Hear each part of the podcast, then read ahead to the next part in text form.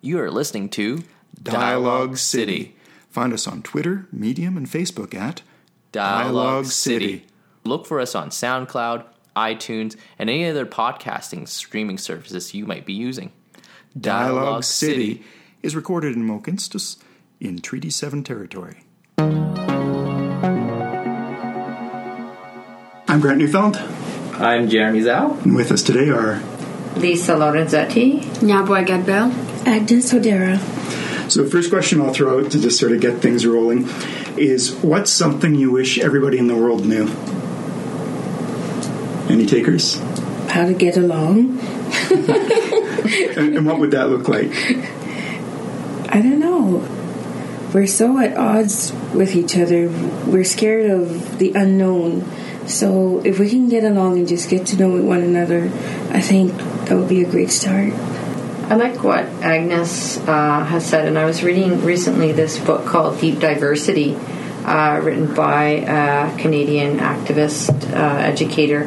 It's talking about some of the deep seated fears that we have of unknown and differences, and how that plays out in some of our work, and also some of the the solutions moving forward that we're proposing and how to really uh, deepen our, our togetherness or sense of connectedness.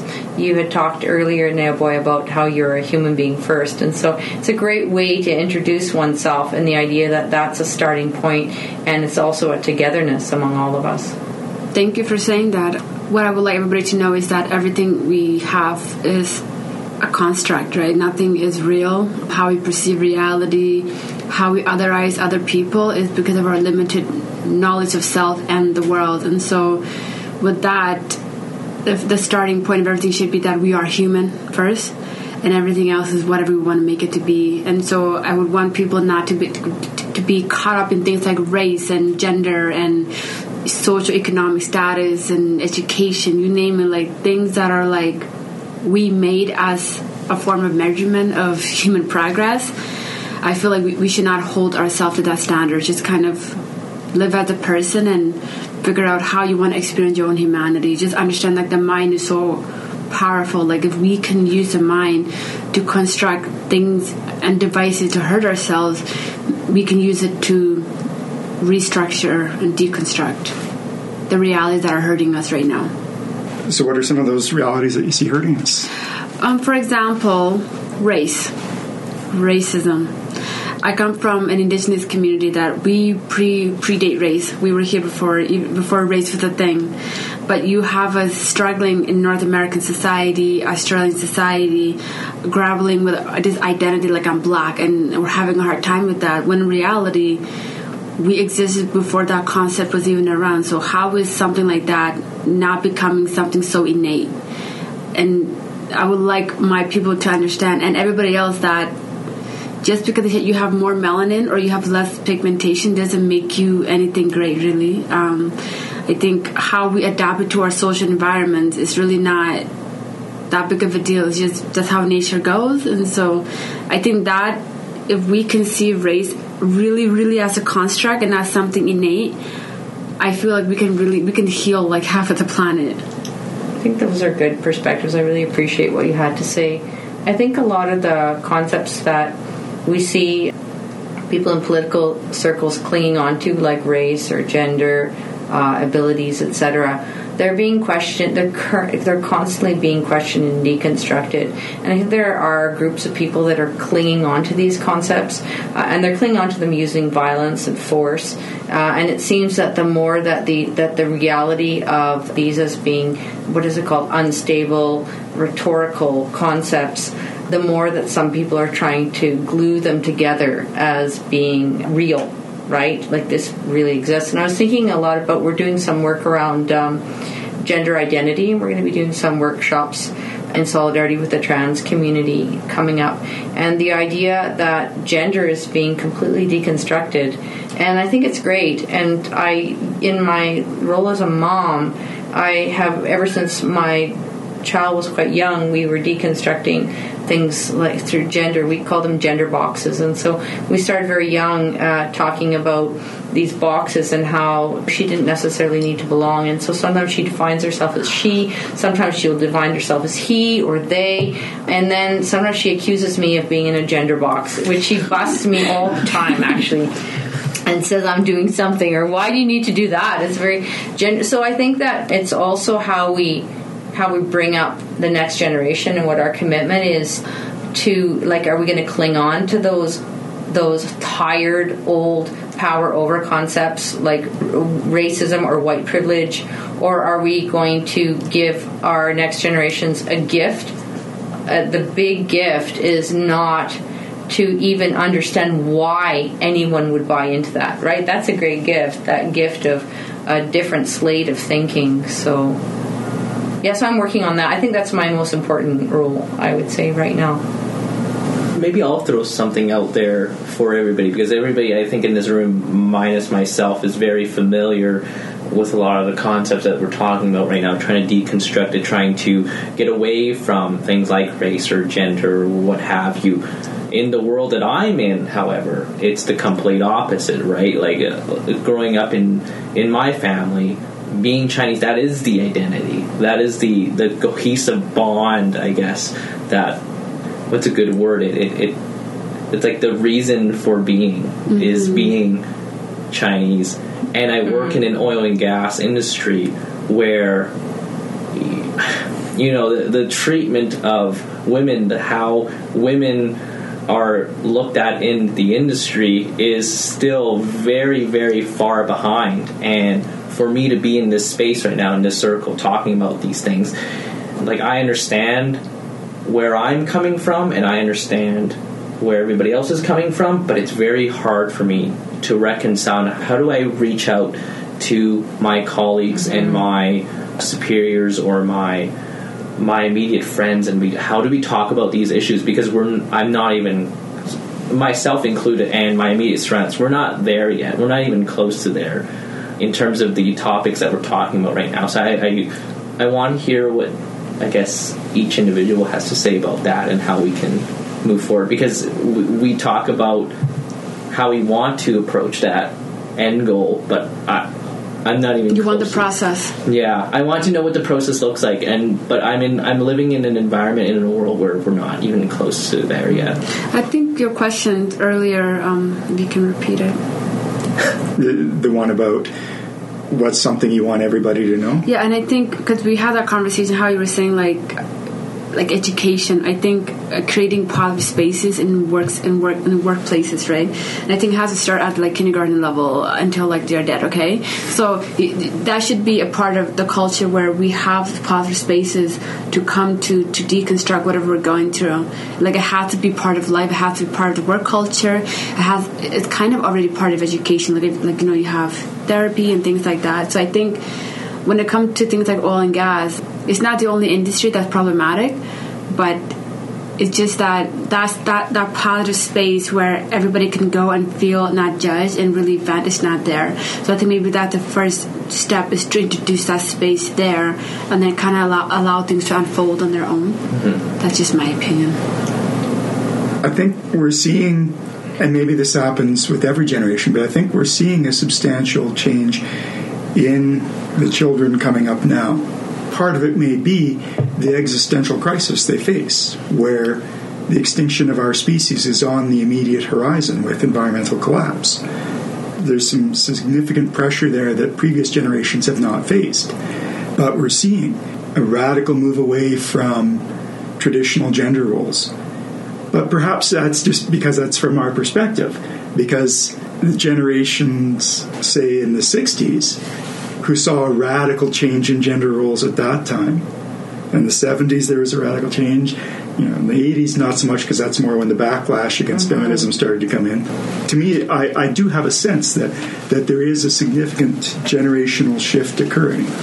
Whether it will succeed or not remains to be seen. But I was going to just respond a little bit more to Jeremy because I was thinking that in social work, where I do a lot of my things, we oftentimes say, you know, how do we get these ideas into the corporate sector. There's a sector out there that's not may we think or maybe we surmise is not having those conversations in the same way.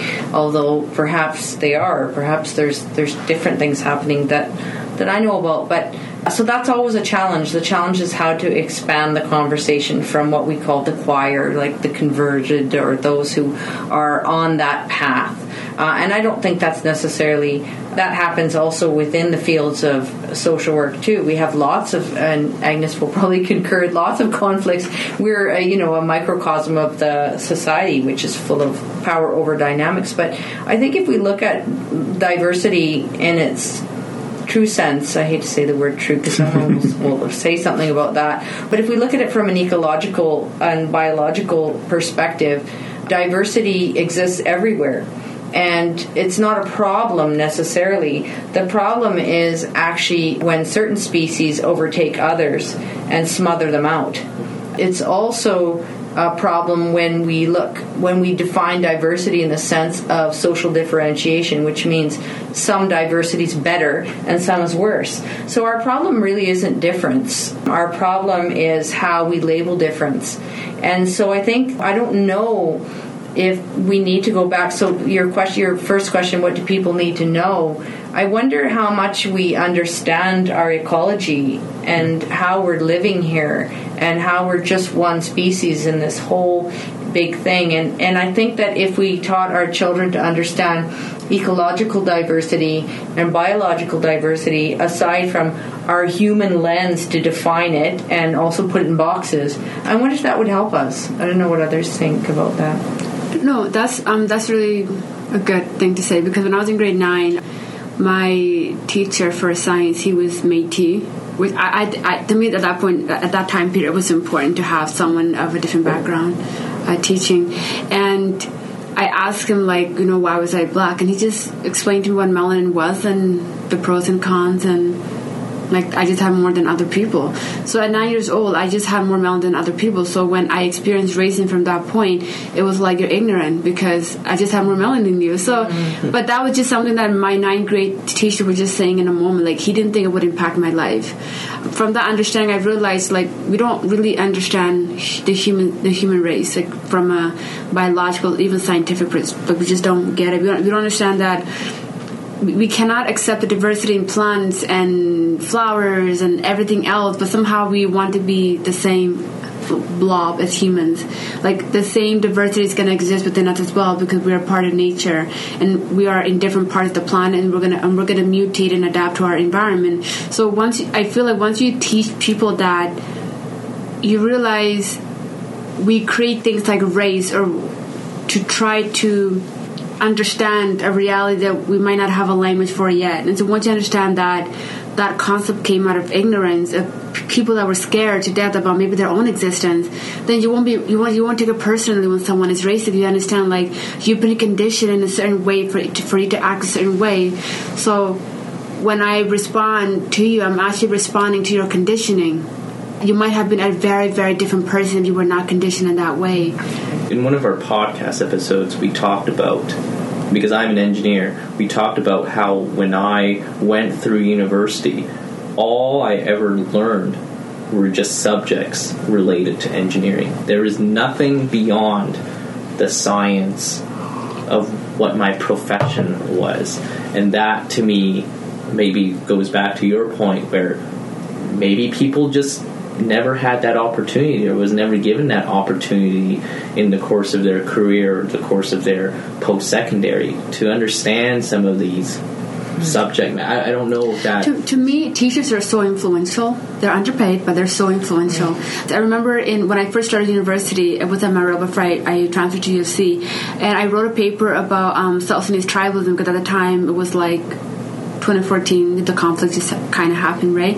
And I remember I wrote the paper. We had the conversation after He read it like, you know, you think African tribalism is bad? Study white tribalism. Like study study ancient European societies. Understand that stuff. You understand we're not we're going through the same thing, but we we we have nations now, so we have political correctness. Like, look, like when I look at like the situation in like is it Crimea, Crimea, Crimea? I'm like that's that's tribalism, you know, because you have two two two separate nations fighting for a land between them when they're not even that different from each other ethnicity wise. And then you look at like South Sudan and North Sudan, they're fighting over Abyei. Like, and I'm like, we're going through the same thing, but how we how we define it, it and the power behind the definition what's powering it is it's what makes a difference. So I think once we understand that we are all experiencing the same things, but we give it different names and different meanings. Like water to me is pew, to a Dinka person is a, is, is a pew.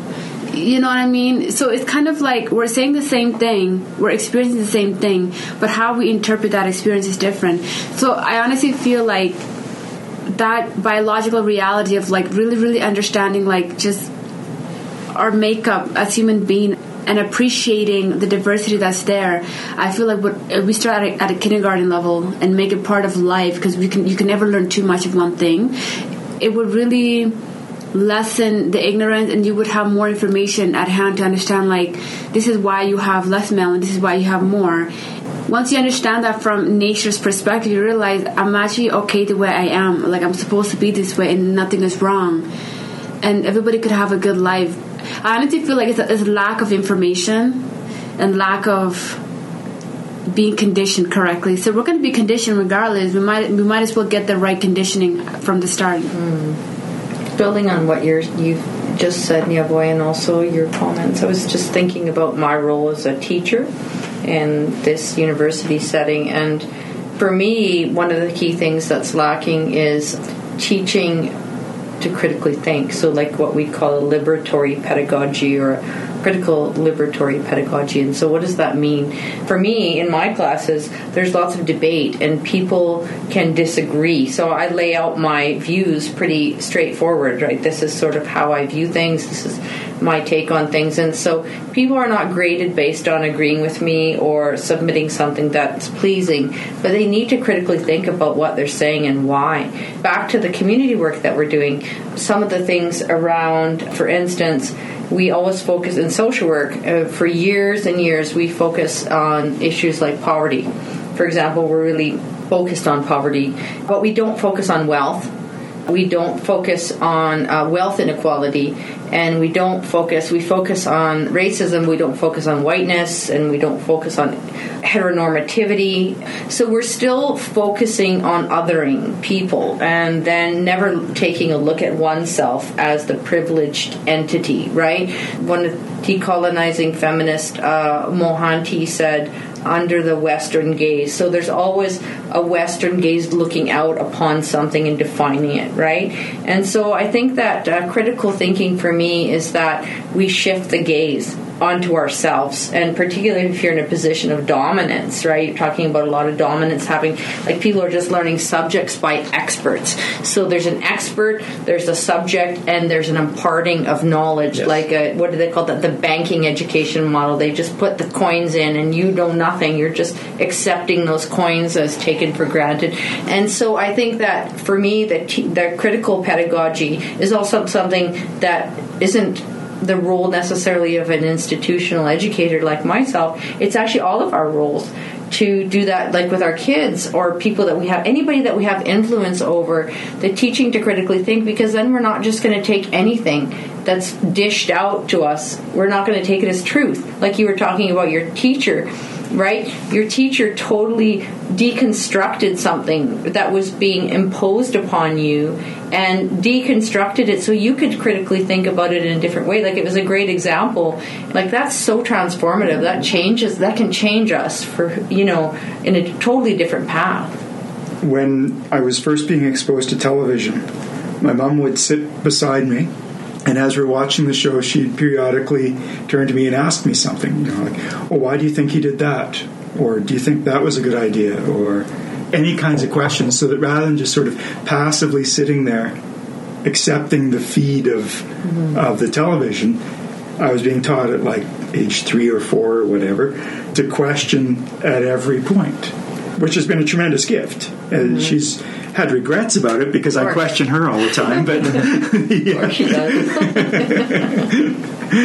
yeah, the the best and worst thing that can happen to a parent is that your kids actually listen to you and, and mm-hmm. learn from you. Yeah. and then do their own thing. Yes. Which you try to say they should do, and then they go and do it. then you need to live with that, right? Agnes and I were talking about that, right? So One of the most dangerous concepts that humans have ever come up with is other. This notion that we are somehow separate, completely independent entities. The hyper individualism that, that dominates the society we live in. This notion that you all are different people separate from me. You are other. And it's in that space that we define other. In the space that we create this artificial separation that all forms of oppression are able to emerge. If there is no other, if we are just self, and by we I mean this whole planet, not just the humans, mm-hmm. if we are self, if we are a living system, just as the cells and organs that make up this body that we call me are a system together, the individual cells, the individual organs aren't other to each other. Mm-hmm. If they were, I would die. Yeah. you know? Mm-hmm. yeah, true. So, similarly, the components that make up the living system that is this planet, we're not really other. We manufacture this idea of other. We have this received wisdom that we are somehow separate and apart, and therefore have no responsibility to each other and don't have to be affected by what happens to each other. And in that space of other, we create oppression. Yeah. I, I think we innately know that we're somehow the same.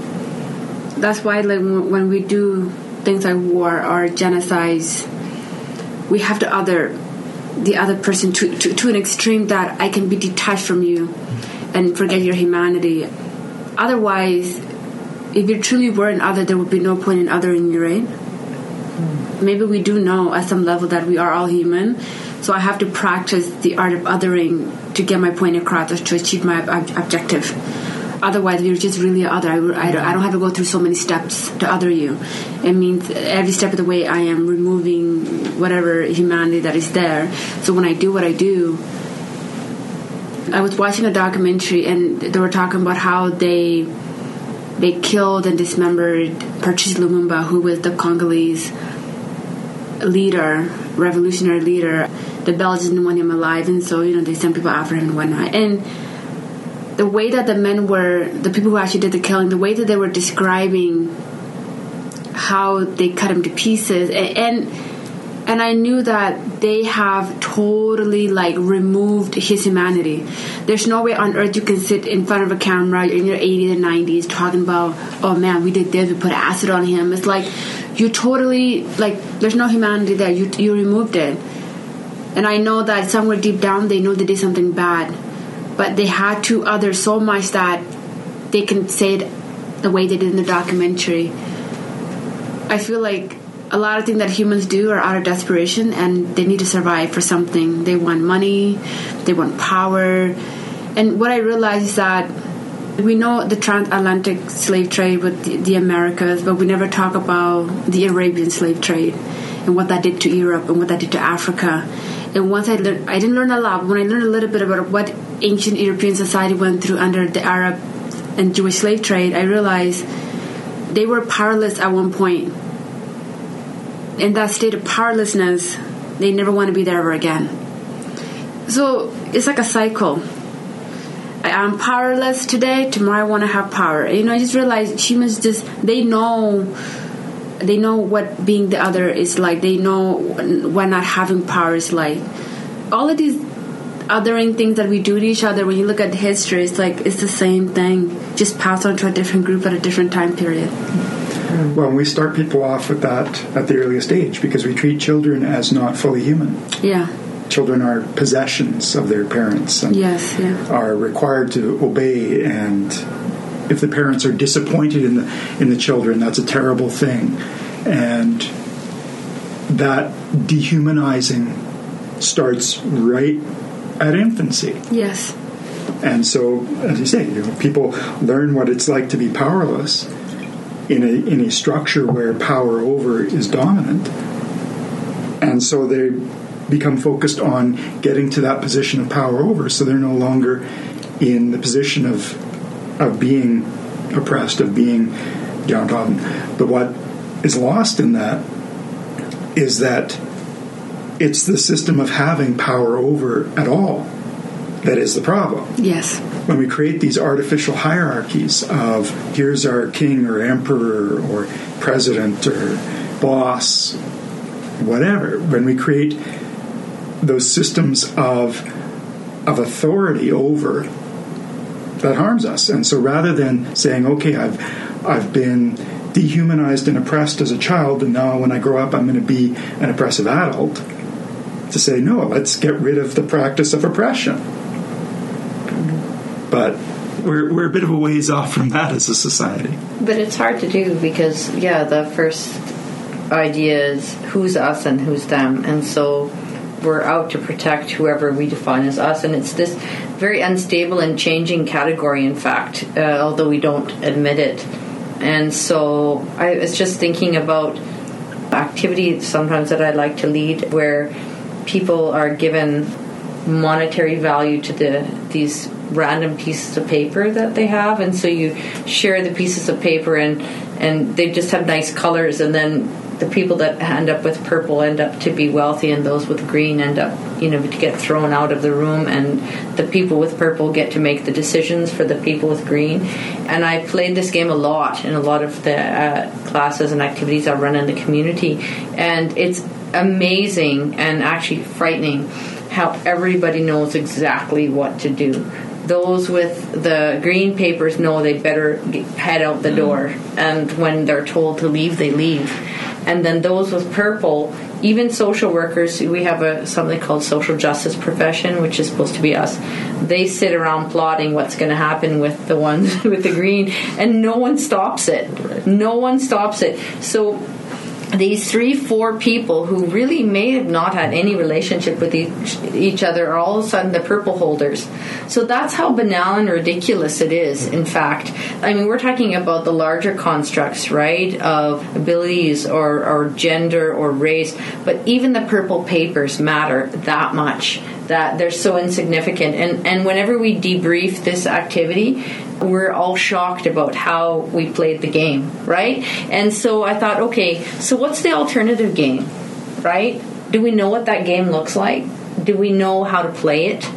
We're uh, often accused uh, as social activists, we don't have an agenda. We don't know what to do. We don't know what we're proposing, yeah. right? But we know the game of dominance really well because we've been playing it our whole lives, all of us. Even those who are trying not to play, you play it yeah. uh, when you can and so I just wonder about the alternative games. And so that was a question that I often ask: When can somebody come up with the alternative game? Can we start to learn this game? And well, kids like games, and so can we start young? Do we know how to play that different game? There's been some really interesting development in game design, and you know, whether board games mm, or card yeah. games or video games, around cooperative games. Mm-hmm. One of my favorites is called Pandemic, where you're sitting around as, as a group of players and you're not in opposition with each other. You're trying to figure out how you can best collaborate to stop the spread of global pandemic of disease on this board game. And the board itself, at, a, at first glance, you may think, oh, this kind of looks a bit like Risk, the ultimate in competitive game for board games. You're not competing against each other. You're competing against the disease if you're competing against it. You're competing to find the optimal collaboration there are some promising things in, in that way because the early cooperative games, like in the 70s and 80s, I remember some of those, were not that fun. You know, people were trying to trying to yeah. you know follow the principle. You know, let's there's, there's instead of competing against each other, let's. but there, yeah. pandemic is actually fun, and people get excited playing it. And there are some other cooperative games that have come out in that vein. I think too the the thing of how easily people break into groups of affinity, even around something as simple as you happen to be holding a piece of purple paper.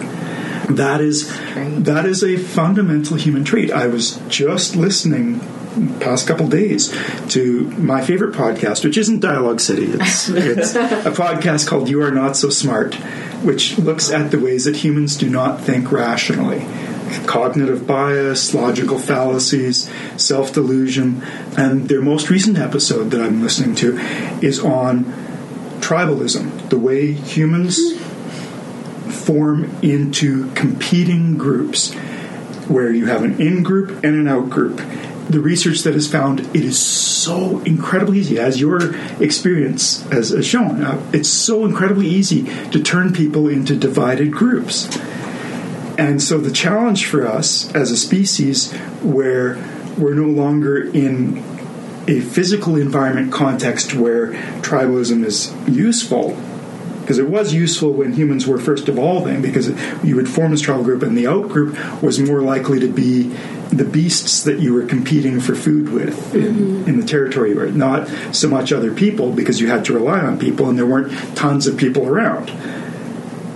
But now that there are tons of people around, there's there's an abundance of humans. The divisions that tribalism leads us to are not functional. They're not useful. Just like the way we evolved to crave sugar was useful when sugar was scarce. So we'd gorge on it when we'd come across a patch of berries fill up our, our fatty cells with that so that when we went for a couple months without access to any, we had some stored up in our body to, so we could survive. But now, sugar is so abundant that we have obesity as a problem. Similarly, the way we evolved tribalism in a, as, as a tendency is no longer effective in, in the environment we're in. So, how do we counter that? And I don't have a good answer to that. Maybe having an abundant mindset because I think what what what, what drives a lot of this is the idea that there isn't enough to go around, and I think we don't understand that the earth has plenty for all of us. But if we don't stop our greed, then like we're all gonna suffer. Like what you're saying earlier, that we should see, like obviously we should see each other as one. I think human beings are just I don't know they're just selfish like the things that they do is like you're not more important than a whale or the dolphin you're not more important than the plankton and the seaweed and you're not more important than the, the grass you know you step on grass like you're not that important like there are other things working within your environment to make sure that you stay alive is the spleen more important than the liver? exactly. We can't live without Every, Everything works in nature, so we can breathe oxygen, and so we can we can be alive. But we do nothing in return for them to be alive, for them to be safe. So it's kind of like we're just like ungrateful people on here on on this planet. It's like everything on, on Earth, the atmosphere, everything is working to make sure that we're okay, and then we just rape the Earth instead of its resources and everything that she offers, just want to take it and not give anything back to make sure she regrows. Like, nope, I'll have all the lumber I want, and I'm not going to plant any more trees. So it's just like this ungratefulness, this greed. All we have is look around us. Everything else cooperates. It's not like it's not foreign to us. But I think the big question is: because people think if we're, over egalitarian, am I going to have enough? Am I going to have everything I need? They think by being heavily individualistic that they're going to have what they need, but they don't know that they're depriving themselves of a lot more by being self-centered and greedy. So I feel like nature already shows us what egalitarian looks like and what cooperation looks like. It's a matter of like, what are we willing to give up to have like an egalitarian, peaceful world? Like, we have to sacrifice something and those are like the toxic ways that have benefited mankind in the wrong direction like are we willing to give are we willing to give them up? This idea of governance. I'm not cattle. Like white it's you know that idea that there's some guy sitting in a chair with other people deciding my fate is like it, a country another form of a slaughterhouse that i don't like you know is there's so many things that we have to get rid of we really really really want to have this egalitarian world I think that we really focus on, we're talking about people are worried about what will be left. So you see, like, a lot of this resurgence of sort of brutal display of white power that's happening around North America and, and Europe in particular, but everywhere, but those societies that have a lot of white people in it. Sort of this stamp of demand of holding on to something that they're thinking that is going to go somewhere. It's so damaging, right? And they're trying to reinstate uh, colonial rule, right, which uh, impacts the world. There's some deep-seated fears, whatever they call the white fragility of people that are supporting that. It's interesting because there's so much actually to be gained rather than to lose in a more uh, egalitarian collective based societies. And I don't think people are talking about that. I think that people might, like myself, as a white anti racist activist, you're pushing back on the line of dealing with other white people's stuff all the time. but the idea is it's not actually about how inappropriate that is or how ancient that is of thinking and how the world's so moved beyond that ideology, but actually it's more about what is being missed with that ideology. I was in Austria some time ago and they had this amazing tribute to looking at the impacts of anti-Semitism in Europe and in Austria. You know, there was over seven hundred thousand volunteers for the Nazi regime. You know, in Austria, and this type of ideology persists. In fact, they just voted somebody in who's neo Nazis are being, you know, gathering their their supporters in Europe, in Austria particularly. But this exhibit, I really appreciated it because it didn't. Although it's important to focus on the losses and what happened and etc., it didn't focus on that. What it did is it focused on all these amazing, talented people that fled Austria because of the Nazi Nazi ideology and the uh, white nationalism and all of this stuff, and they did amazing stuff. Opera singers, writers, painters, lawyers, uh, people who discovered stuff. You know, most of them were Jewish, and they contributed all kinds of amazing things all over the world. That didn't happen in Austria because Austria drove people out if they, you know, aside from the killing. So I, I really appreciate that exhibit stuck with me beyond many other things that, and you know, I've studied a lot on on oppression and, and genocides across the globe, and that stuck with me because I thought they were giving a big lesson to the populace. Look what you lost. Mm-hmm. Look at the richness. Look at the fantastic skills we have among us that you, because of your closed minded, uh, violent, systemic violent ideology, you lost out. So I like the idea. I like the idea of bringing that idea further more in our work. Uh, I'm not sure, you know, how we can do this collectively, but I really thought it was important. Yeah, abundance thinking, getting over the scarcity thinking. This idea of to use the the metaphor of, of the pie and people are so used to thinking of, I want to get a bigger piece of the pie, rather than thinking, if instead of trying to push people out of the way so that you get your bigger piece, we work together, there's a much bigger pie, mm-hmm. and everybody mm-hmm. gets a lot more. You could have the biggest piece of, of a small pie, it'll still be smaller than your the same as everybody else piece of a really big pie. Mm-hmm. If you genuinely want more, collaboration and cooperation is the way to get there.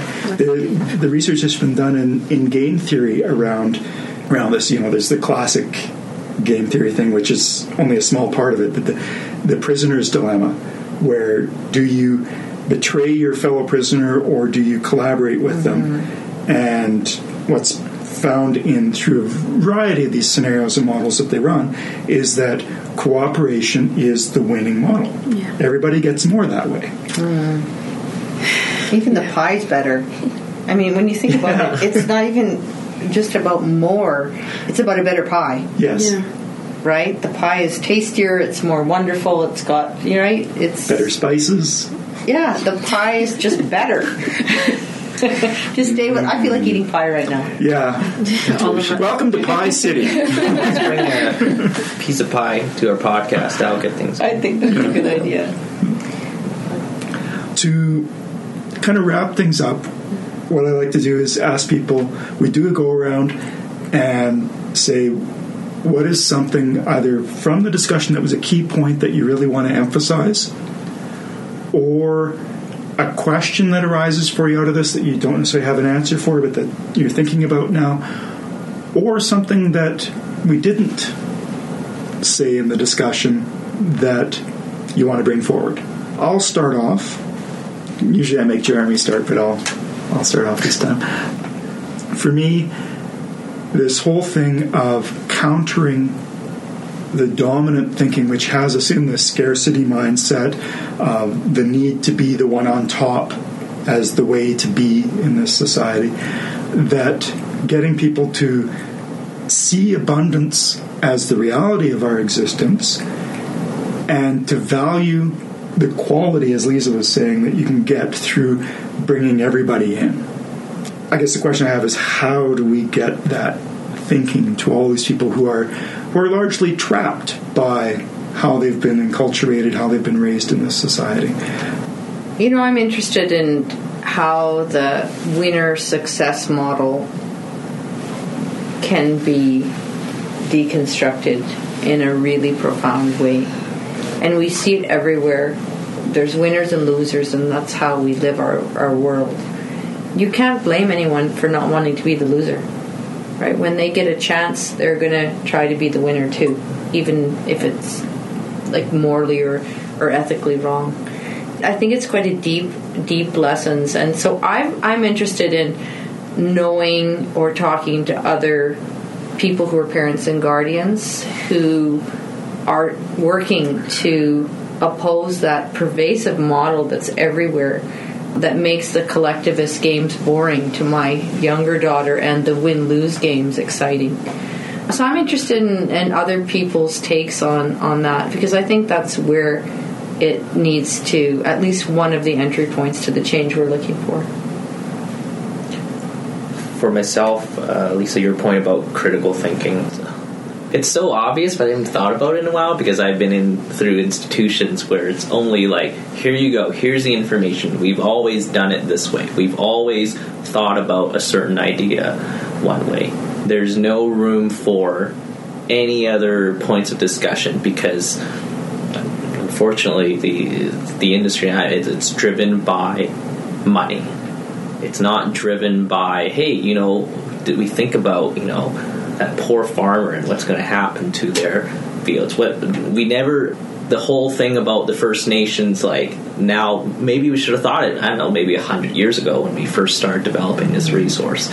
All these things, we just don't get exposed to it. You know, maybe that's that's my ignorance or, or my industry saying we, we just simply were not taught about it or we didn't discuss about it, whether it was in school, whether it was in the workplace, whether it was in I don't know, even just simple discussions between friends and, and family.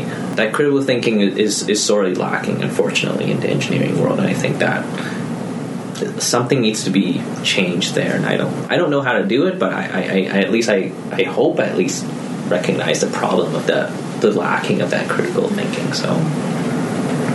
Thank you, Jeremy. That was that was good. What you said. What I like learned from this is that I think we have to do the opposite of what's existing right now. So where everybody else may be promoting division and tribalism and encouraging genocide against other groups, I think for those of us who really truly want the opposite world, we really have to live and breathe it. We have to first embody that world.